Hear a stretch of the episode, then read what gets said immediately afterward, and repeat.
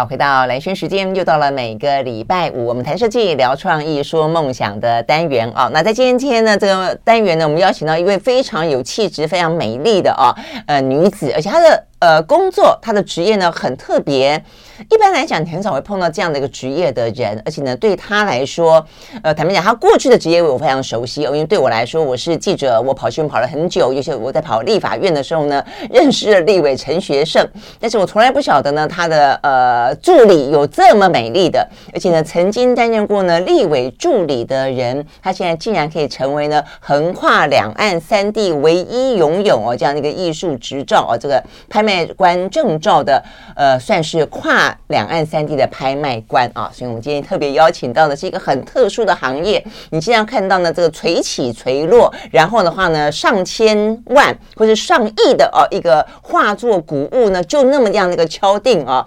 今天呢，也会呃录影直播，因为它实在是太美丽，而且它的工作内容呢太生动了啊。它是呢拍卖官尤文梅，嗯，Hello，文梅早，早安，谢谢蓝轩的邀请。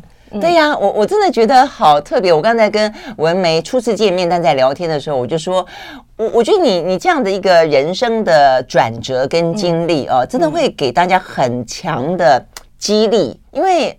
你念政治，对。对，然后竟然可以因为自己的兴趣跟学习跟跟努努力啊，取得跟艺术文化相关的一些就跨跨界，那取得拍卖官的行业，那尤其是立委的助理啊，我们接触非常多，你要么就从政。嗯。呃，要么其实从政很不错，我觉得现在很多那种助理世代，嗯，成为政治人物的也有哦，参参政啊，市议员啊，立委，但是也有一些呃助理就比较狗屁倒灶的事情也还不少哈。但是你很显然是一个很不一样的例外，嗯，所以为什么会有这个转折？其实我我当立委助理真的非常多年了，嗯嗯，我从民国八十一年。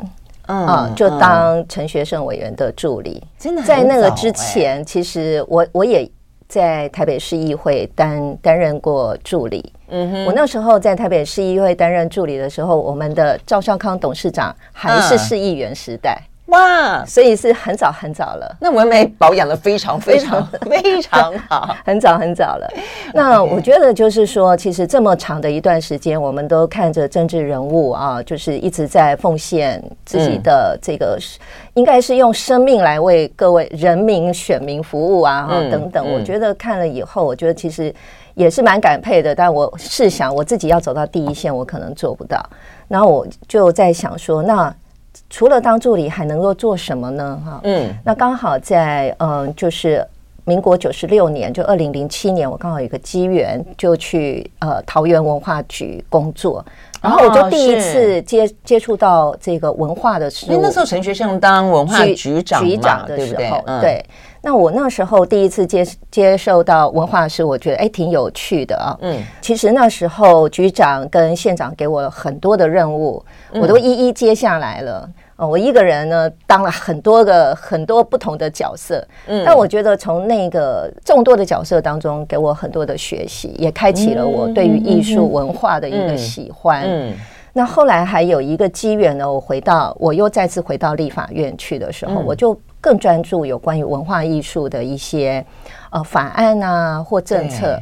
那我在二零一三年、一四年的时候，因为那时候刚好有几个机缘啊，嗯、就是第一个我又回到立法院，嗯，然后我对于文化跟政策我就比较关注。那第二个呢，就是那个时候我们台湾的拍卖公司，呃，受到两岸之间的互相的影响，嗯，台湾的拍卖公司又进一步的复苏了。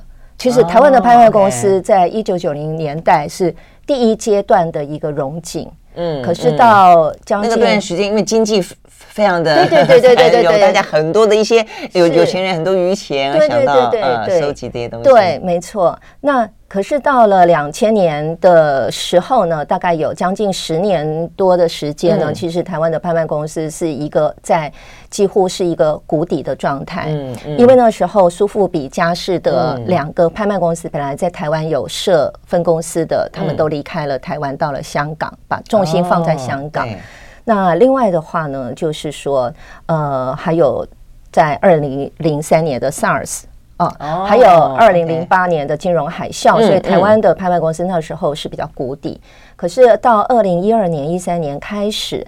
那一段时间呢，台湾的拍卖公司呢，因为受到哎两岸呃就是一些互动的交流，交流互动的影响，其实拍卖公司又开始兴盛起来。嗯，我就刚好在那个时期呢，接触到了所谓的什么叫做拍卖啊。嗯，对。那另外还有一个机缘，就是我我现在任职的中华民国画廊协会的秘书长。对对。那嗯，其实也是，我当时呢，我从来没有想过，我有一天会当中华民国画廊协会的秘书长，啊、因为那时候中华民国画廊协会它呃底下有一个附设一个产经研究室，嗯、他们正在研究就是台湾的这个艺术的相关的税负的一个研究。嗯嗯，那他们做那个研究到立法院去税负什么意思？就是说我今天去买卖一个画作本身，我要不要缴交易税？是这个意思吗？对对对对对，那是整整体的艺术产业的，就是税制的一个研究。因为先前要不要缴税呢？因为有些都要缴画作这么的单价高，那当然要缴税了。所以呢，就是说后来呢，就是他们就到立法院，因为陈委员是文化教育委员会的委员嘛，所以他们会去做访谈。那陈委员说：“哎，那文美，你去跟他们多互动。那我也因为这样子，我就多了解了艺术产业他们现在遇到的一些问题、困难，然后大家想要推动什么样的政策跟法案。哦，那我也因为这样子呢，去研究它，所以呢，我就觉得说，哎，如果是一个拍卖产业，如果它还要更兴盛的话，其实它的税制是。”呃，很有必要做一些调整的，嗯，所以在二零啊，当然这中间呃也大家一起努力了哦，就是我们艺术产业一起努力。那我在立法院，因为我比较娴熟整整个推动的立法的过程。过程，对，所以在二零一五年十二月三十一号。那财政部呢就公告，就是说这个卖家啊，嗯嗯，卖家他的这个所得税，它可以有一个税率的调整，是调高还是调低？调低，因为呢，就是过去来讲，为什么苏富比佳士得会离开？非常感谢你，没有，很多人一起努力，但因为我比较了解这个，就是在立法院怎么样去去争取的过程，它是算次的吗？还是算件？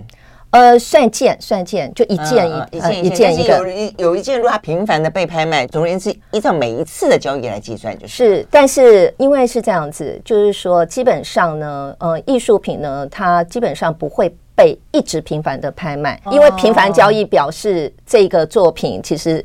其实一般来讲哦，一个作品如果说在我们这个行业里面呢，我们都会讲说，呃，这这一次呢，这个拍品呢是个生货，表示说它从来没有在市面上看过。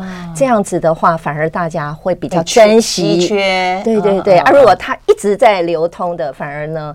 这个价位不见得会减损它的价值，就是所以一般是一个好话，但是对一般来讲，就是作品其实它被收藏了以后，它基本上呢，可能就是会放个几年，呃，才会再再次拿出来交易。对对，如果它一直频繁被交易，其实它的。价价位也不见得会，所以在这个艺术市场当中，有商业行为在，但是也有艺术的一些价值在，它必须要求取一个平衡，是是是，没错。那我也因为这样子，所以在呃立法院，所以就推动了呃税制的一个调整，是在二零一五年十二月三十一号公布的嘛。然后在去年，大家又继续争取了，就是卖家可以选择分离课税。那分离课税的话呢，这个对于卖家，尤其是大的收藏家，他就更有诱因了。什么跟什么分离？就像我们的呃股票交易一样，你股票交易是不是就直接呃你股票卖掉，是不是就就直接是股票就是一个交易的税，就直接磕掉了？嗯，哎，它没有放在你的重所税里面嘛？哦，OK，就不加入自己的所有的重所税。对对对，那你可以选择。就是说，有些加进去就太多了，嗯，对对对，税额一下就会，譬如说就到达了百分之三十，百分之四十，四十，对对对对对，那他可以自己选择。所以对于一些呃企业家、收藏家，他想做艺术投资的时候，他的他可以自己有一个更多的选择。不然的话，其实他们大部分比较高价的这些收藏品，其实他们都是拿到海外去拍卖的。那这样的话，我们国税局其实一毛都收不到。嗯，是这样子。我们也是想要增加这个鼓励呃收藏家在台湾境内交易，那这样的话，我们的国税局也可以收到税金。呃，收到税金呢，好的一些呃产品也会对也会留在留在两岸三地。OK，是这样的。不过如果留在这边，他好歹我觉得他们也应该拿出来偶尔让大家看一看嘛，哈。会啊会啊，其实呢，其实也蛮建议大家，如果说有知道哪里有拍卖会的话，其实拍卖会之前一天都会有预展。嗯、然后这个预展真的很推荐大家去看，因为预展其实它也不收门票，但是我说一般人都也可以去看，你并没有什么样的打算要去买，比去美术馆还简单。你去美术馆可能还买个门票，它不用，它它其实就是预展，这也是我们拍卖业啊的一个。呃，一定的惯例，嗯、就是因为拍卖的呃物件啊，就是这些作品，其实我们都是现况拍卖，嗯，所以呢，就是很多的买家他必须呢先去看一下这个拍品的一个现状状态状态是怎么样，嗯、所以一定要办这个预展。嗯，那办预展其实呢，说实在，人家很多的藏家是花了重金把这些作品收藏回去的，可是呢，是啊、说不定收回去你也再也看不到。对，可是它预展的时候，你就可以看得到了。对啊，对啊，我觉得这真的还蛮难得的，而且现场一定非常多的什么保全啊什么的，有有有，对，但是他也允许你拍照啊，这样子，对对对对，他也会允许你拍照，只是说，嗯，但参观的礼仪还是要注重啦，不能摸啦，不能怎么样，但是就是他也允许你可以就近观看这样子，他是让你跟艺术品是距离最接近的。一次，我相信是、哦、这样。听薇薇讲才知道，原来可以去这样看这个预展。对对对。那除了预展，预展比较是欣赏画作嘛，哦。但是我觉得很多人对拍卖的印象里面，嗯，拍卖官是非常吸引人的一个一个角色。呃，真正在拍卖的过程当中，一般人如果真的也不见得可以去呃加入交易的角色的话，可以去看吗？就看你哎，这样垂起垂落，然后呢，怎么样喊价现场那样的一个非常的看起来哦，又有点竞争，又有点紧张，然后呢，又有点洞悉人性，可以去参观吗？基本上呢，我很难为这个拍卖公司老板说是，但是呢。你不要一群人去，你自己少少数人应该是还可以。就是如果真的有兴趣在这个领域里面，对对对，但就是不要看了太激动，然后在竞价的时候你也举起手来，因为呢，我们一般来讲呢，其实呢还是要去办那个拍卖牌。嗯哦，就是你要你要竞价的话，你必须要我我们拍卖官其实要看到你这个牌子的。嗯嗯，对。那当然你要办这个拍卖牌呢，其实它还是。每个拍卖公司它都有一些规定。啊，譬如像说你必须要先办呃保证金啊，呃，那保证金每一家公司限定不太一样，对对。所以进去看，就算不买，都还是得要办这个牌啊，不用不用不用不用哦。但是如果你要加入拍卖的话，对，就一定要办这个这样子。OK OK。哎，其实我有朋友就觉得说，如果去体验一下还不错的话，但我都没有问过，办一个拍卖牌，你保证金要要交多少？呃，但每一家公司都不太一样，因为每一家公司它都会呃做一个图录嘛，啊，对，大家都会做一个图录。那图录的最后面，它就会有它的交易的规定。这样子，那每一家规定其实都不太一样。或许就是你就是记得可以，你可以带你的那个嗯信用卡。大概一般来讲，就是我押个信用卡，刷个二十万的额度等等。但有一些比较高价的拍品，它可能就会有比较高的限制。譬如像说这个拍品价值可能预估可能要上亿的，他可能就会要求你说啊，可能要一千万的嗯这个保证金等等。觉得你这个局。很疯狂的举了半天，你到时候你没有交割，哇，那拍卖公司也很有有电影都有这样的演，是有那种行骗专家，对不对？是举了半天，然后对对对对对，最后他没有交割，所以如果没有交割的话，嗯。就是也是很可惜啦，嗯，对对。但是如果说你没有做任何的买卖，到时候保证金就退给你，是这个意思啊？对对对对对，当场就退了。好，所以这个天然是一个非常陌生的领域哦，但它真的是看起来非常非常有趣的一个领域啊。如果说呢，这个听众朋友跟我一样看过一部电影叫做《寂寞拍卖师》哦，好好看的电影啊，然后呢，让人家对于这个呃拍卖师哦，他的一个行业跟他的一些背后的艺术市场，还有他内心的啊这个心理的一些嗯。很特殊的一些幽微处啊，我觉得都是非常的丝丝入扣的，所以我们待会儿回来呢，继续要跟这个尤文玫来聊关于拍卖官的人生。马上回来。I like 103, I like radio 回到兰萱时间啊，继续和现场邀请到的非常美丽的拍卖官啊，这个尤文梅来聊天。她的话呢，现在同时也是呢中华民国画廊协会的秘书长啊。刚刚聊到了一个，就是说怎么样子从一个立委助理，但是因为因缘际会的关系，接触到一些跟文化艺术有关的领域。那你自己也燃起了兴趣，而且你也就是真的是很认真的学习啦。那因为我觉得立委呃助理的身份，也让你在整个产业。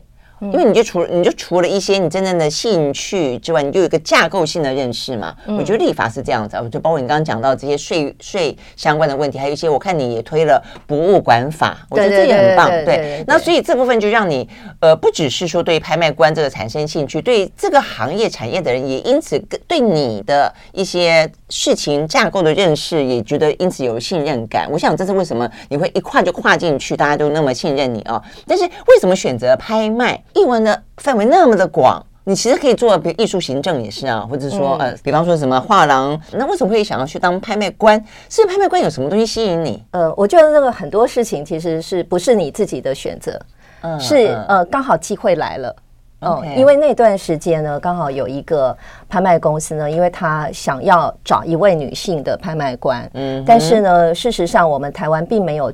在当时并没有这样子专业的女性拍卖官，嗯，很少，现在也很少吧，很少。其实拍卖官来讲，还是以男性居多，女女性还是呃还是少数。因为是这样子哦，我觉得第一个就是第一个权威感，一站在台上，他的气场要震慑全场，我觉得是，嗯呃，我觉得男生其实在这个部分的话，可能。稍微比较有先天上的优势。然后第二个呢，就是说他呃需要有很大的体力。这样说，我拍卖过的这个时间啊，呃，一般来讲就是最短都三个半小时。嗯，那站着三个半小时。对对对，然后最长其实有八个小时。我在三月二十七号，嗯，啊，就是礼拜天有一场拍卖会。那这场拍卖会呢，我大概从下午的三点钟一直。拍完下来，我一看表，快十点了，晚上。啊，你真的七个小时？对，但这七个小时，那是因为物件多吗？还是因为物件多，而且竞，因为竞价非常激烈。嗯嗯，然后有一些这个可能大家这个藏家可能要思考的时间比较长，所以时间就拖很长。嗯、那呃，我我觉得这个对拍卖官来讲，体力就很重要。嗯、其实这七个小时，第一个你也不能休息。不能不能稍微坐在旁边吗？有没有椅子？没有没有椅子，你全部都是全程站的，而且我都习惯穿高跟鞋，所以就是穿高跟鞋美丽窈窕，真的。对对对，因为穿高跟鞋会让人家觉得那个姿态比较挺。然后呢，最重要的就是我们要像现在这样子，一直不停的讲话，而且呢，很重要的呢，我呢。呃，在习惯性上面呢，我一直呢，呃，我都会有一些手势，手对，嗯，那手势它其实有代表一些意义的。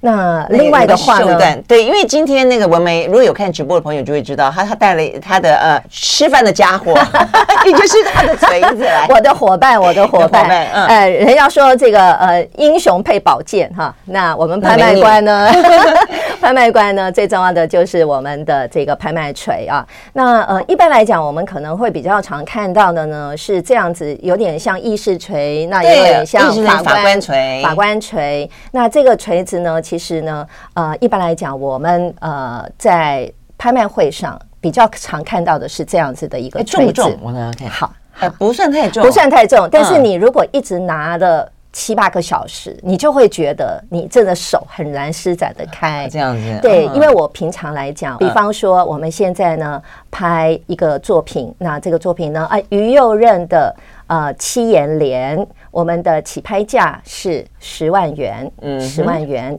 现场各位贵宾有首先应价吗？然后我手比来比去的，比来比去，这这个这个锤子就觉得有一点，有一点难施展开。但是呢，所以呢，对于拍卖官来讲，我们就有这个这个叫手锤。手锤。那这个拿手锤呢，我们对我们来讲，我们就非常的方便，我们可以全程握着它。手就没有负担了，而且呢，不会影响到它不用拿那个像议事锤的东西。对，那所以议事锤什么功能呢？拍照功能，拍照功能。那最后，嗯，一锤定音也是用这个手锤。是一开始呢，我会先呃说明拍卖的规则，譬如像说，一般来讲，我们除了接受台币之外，其实美金、人民币。啊、呃，我们都会港币，我们都是会接受的。嗯，那我一开始我会先介绍，就是我们的汇率换算，然后呢，我会接着呢来介绍我们的竞价阶梯。什么叫竞价阶梯呢？嗯、就是说，我们呢起拍之后，我们下一口到底是多少钱呢？哦、啊，那这个的话呢，其实拍卖公司怎么跳？其实它会对它会有一个约定的。这样子。对，那这个约定呢，其实在呃台湾的拍卖公司设定的比较复杂。我举个例子，我也会宣布说竞价阶梯是多少。譬如像说，啊，我前几天拍的一家拍卖公司，它的竞价阶梯十万元以下是五千元为竞价阶梯，十万到二十万以一万元为竞价阶梯，二十万到五十万以二五八为竞价阶梯，五十万到一百万以五万元为竞价阶梯。数学要以此类推，心算要很好。对，其实你呃，拍卖官来讲，脑袋里面同时要几个数字。对，第一个就是你要记得竞价阶梯，现在当下场上是已经到多少钱了？还有下一口应该是多少钱？还有现在的这个最高价位在哪一个牌号身上？嗯，对，对，然后你还要记得，就是如果说这个拍卖公司有设定底价的话，未达底价是不能落锤的，所以你还要记住底价是多少。你不要太高兴，有人有人应价，然后呢，你就给他落锤了，不行，你一定要到达那个价格才可以落锤。所以拍卖官头脑里面同时要很多的数字，那你想想看，七八个小时，你要聚精会神。当然，如果说没有到达。底标的话，流标当然几率也很高，但有些是真的非常非常棒的那种，很罕见。你刚刚讲那种生货，难得一进到市场当中，它又是非常呃，这个譬如说这个绝世精彩的，对不对？大家不断往上标，你省它早就已经超越底价了，但是你一直不知道天花板到底在哪里，你到底要怎么样子选择一个价格说 OK。可以停了，那万一还有人还可以再往上飙？你问了一个好问题。其实呢，对于拍卖官来讲，我常常在想哦，对我来讲，我觉得这个呃拍品啊，嗯，它没有最高价，只有更高价。因为呢，我们一上场，我们要抛开我们自己对一个作品的价值观。嗯，因为我我们说实在的，我就说哈，贫穷不能限制我们的想象啊。我们一般的收入其实都嗯，对于这些拍品，其实我们是追逐不上的，应该是我们一般上班族其实是追逐不上的。但是我们不能用我们自己的这个价值观去看这些作品，还有去。呃，猜呃预测这些藏家会到哪一个嗯哪一个街道，多少的代价去拥有这个东西？对，那我只能靠现场，我不断的去测试它。但对于拍卖官来说，你会有这种现在希望它的价格越高越好吗？那当然，这个就是这个就是拍卖官的赋予的期待，对对，拍卖官的职责。那么，其实拍卖呢，它也是呃，在经济学上，它是也有一定的一个地位。像在一九九六年跟呃二零二零年，其实拍卖理论在呃诺贝尔曾经得到两次的经济奖，诺贝尔经济奖。所以拍卖其实是一个高尚。纳什的那一位，他讲到那个镜那个赛局理论，对对，类似对，其实它跟博弈理论还是蛮相关的，没错。我们刚刚讲了一个非常重要的重点，但我要休息一会儿再回来聊，因为在他的这样的一个呃，突然之间人生大转弯，然后呢，从呃立法院的助理啊，转到这个译文的推手，然后到达了拍卖官之后，到到现在九年的时间，他已经创下了呃张大千。溥心畬跟傅抱石是不是这三个？对，好好几个，我总共有六个记录，对，就是最高价历史记录，历史记录。那怎么样做到的？我们休息我再回来听听文梅的故事。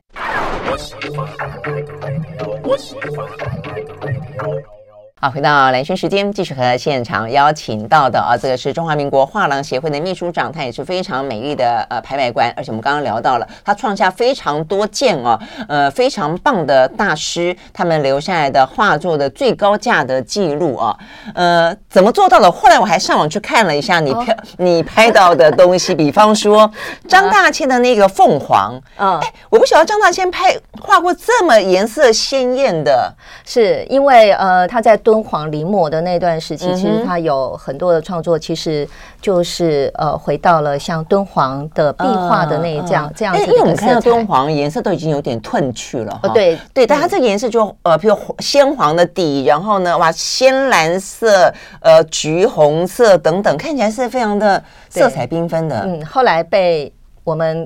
台湾的一位非常大的收藏家收藏了，但是这也是破纪录。那另外一位是，其实呢，呃，主要的是那个普心鱼的啊，溥心畬，我们渡海三家嘛，啊，嗯，就是张大千、普心鱼、黄金币。对，那普心鱼的话，那时候是在呃二零二零年秋拍的时候，那普心鱼的在台湾的呃最高价钱三千一百万吧。好，三千万左右哈。Uh huh. 那呃，这个作品的话呢，其实是一个观音大士像。嗯、uh，huh. 那这个观音大士像呢，其实是普心畬送给于右任，于、uh. 右任呢又送给于右任的长子于望德，因为那时候于望德在国外出使，担任公我们中华民国的公使。嗯、uh. 啊，那这个是三千万。嗯、uh，huh. 那另外的话呢，就是黄君璧。嗯、uh，huh. 黄君璧的话，我保持的是世界纪录。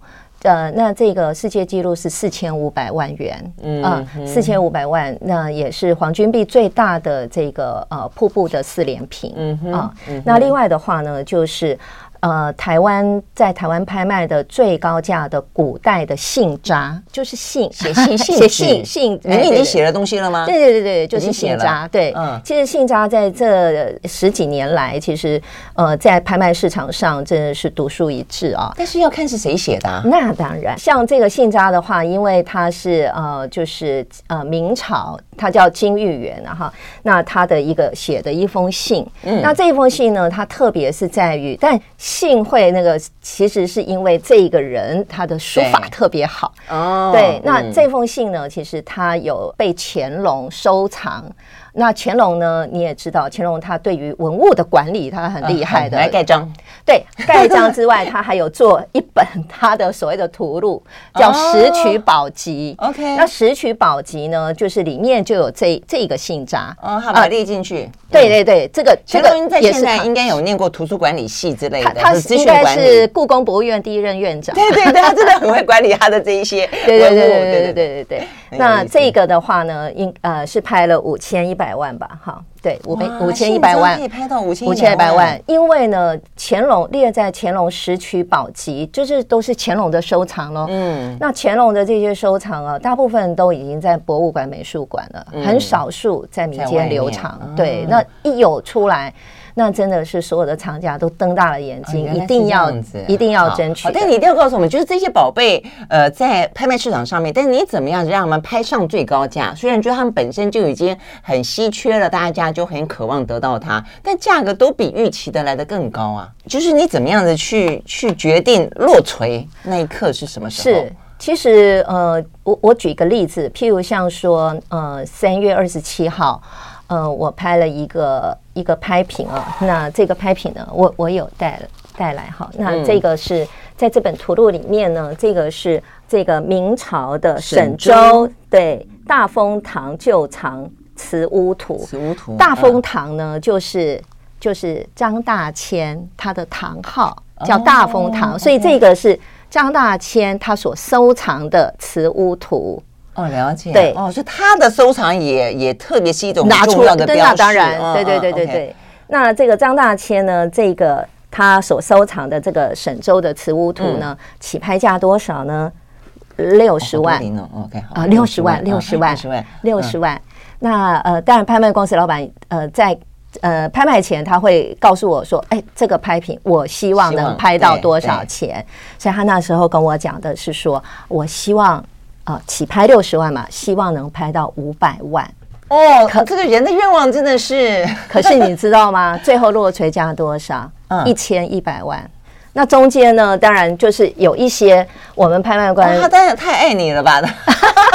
但是拍卖公司给我老板给我的这个指令就是说，你至少要拍到五百万。其实对拍卖公拍卖官来讲，你看这个压力有多大？是，但为什么会觉觉得他从六十 K 到五五百万？他们的呃，他们可能就是有一些呃藏家可能会预先，他们也会去呃，先先去看啊，对啊，然后问问看说，哎，若多少啊，什么有一些询价嘛，对对对，他可能也有一些依据啦。好，那所以现场是怎么样？为什么你可以从他们期待的五百万到最后是一千多？呃，这个就是引价的技巧。这个中间呢，其实到了两百多万，其实就有一点点卡住吗？卡住了。嗯嗯。那你怎么样去引引导他们这些厂家来竞价？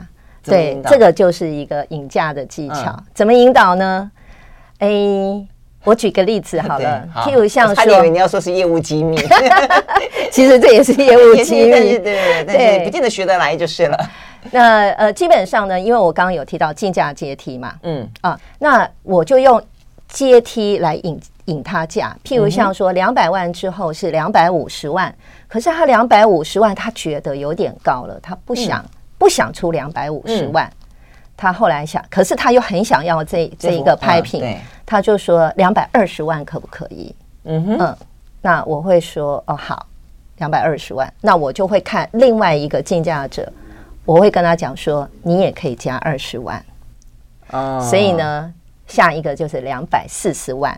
但是这阶梯就不符合原本的规律啊！这个就是拍卖官的权限，拍卖官其实有权限可以去改变阶梯的。好，那这个呢，就是好，那这个是不是到了两百四十万了？嗯，然后我就会再跟另外一个人讲说，你加个十万，就是两百五十万。你再加个十万，就回到就可以到阶梯了。就原本你从两百到两百五十万的时候，他觉得他上不去五十万，哎，但是如果你下二十万、二十万、十万，就分了三阶，三阶就上去了。哇，就就是一步一步，这就是引价的技巧。对对对。但我说，那你怎么知道他对他的呃期待跟想望多少？他到底付不付得起？愿不愿意付这个？看眼睛，看表情，眼睛表情。对，待会儿我可以分享。嗯，就是什么动作，什么表情。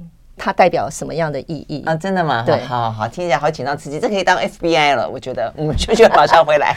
I like 103, I like radio 好，回到蓝轩时间，我们继续和现场邀请到的拍卖官尤文梅来聊天哦。所以，我们刚刚聊到说，怎么样知道这个对方会不会愿意再加价？然后呢，大概可以加多少？我刚刚看到这个文明做了一个笔记，最好玩一个是，呃，一个女人按住隔壁男人的手，对。这是真实，这是真实的案例。其实我们拍卖官其实眼睛要看的不仅仅是竞价的人，其实他周边的人，我们都必须要同同时的关注他。嗯，然后呢，我就看到呢，就是有一有一位男士呢，其实他非常踊跃的竞价，可是他后来呢，到最后呢，旁边有一个女生呢，按住他的手了，不让他把牌子举起来了。可能那我就在猜这一位。肯定是他的夫人，嗯嗯、呃，按住他的手，不要让他说：“老公，你不要再不要再疯狂了。”对对对对对对，他会觉得说：“呃，这个老公，你好像这个竞价这个太疯狂，太疯狂了。”那当然，除了这个之外，我们其实呢，这个我就说，拍卖官哦，尤其是女性啊，我觉得女性哦，有很敏感的意识天线哦，打开、嗯嗯、我们。打开了以后，你就会看到每一个人他的这个肢体动作、语言、表情、眼神，都是我们要观察的。嗯，往往有一些呃比较常在拍场出现的这些买家，其实有时候呢，他牌子呢举起来几次之后呢，他要竞价的时候，他其实牌子都不想举起来，因为他不想被别人跟价，不想被别人跟着他。跟着他举、哦、举牌，因为跟着他举，他必须要付更大的代价。嗯，了解，对，了解，对，嗯、所以他有时候举了两次之后，他知这个确认说他有这个意愿之后，竞价意愿之后，有时候他就会把他的牌子放下来。这时候你怎么知道他要不要？对，嗯、那你就是用眼睛跟他沟通。那有时候呢？难怪你的眼睛这么漂亮，用眼睛跟他沟通。要练一下眼神才可以。对，那眼神要互相交流，而且有时候你会发现，就是你用眼睛跟他沟通，那他如果说愿意再加一口，他他会点眨个眼，眨个眼睛，嗯嗯嗯、然后我会就是说感谢一六六一百万元，嗯、那他会你会感受到说他心里非常的爽这种感觉。但是你怎么知道是五十万还是一百万？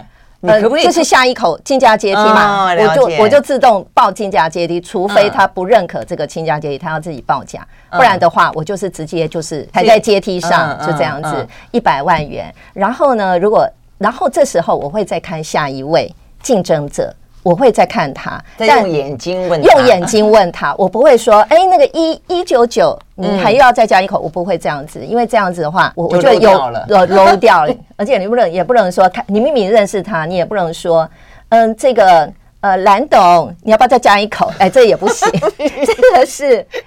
这个不够，这个专业不够专业，所以这时候呢，我们就会譬如像说，啊，现在价位在这边了，那我手呢就会举在这里。啊，帮助我还记得是在他这儿，对，我也锁定你了，是不是？你也不要跑，你现在就是最高应价者在这里。好，那我眼睛呢会看另外一个竞争者，我就会问他了。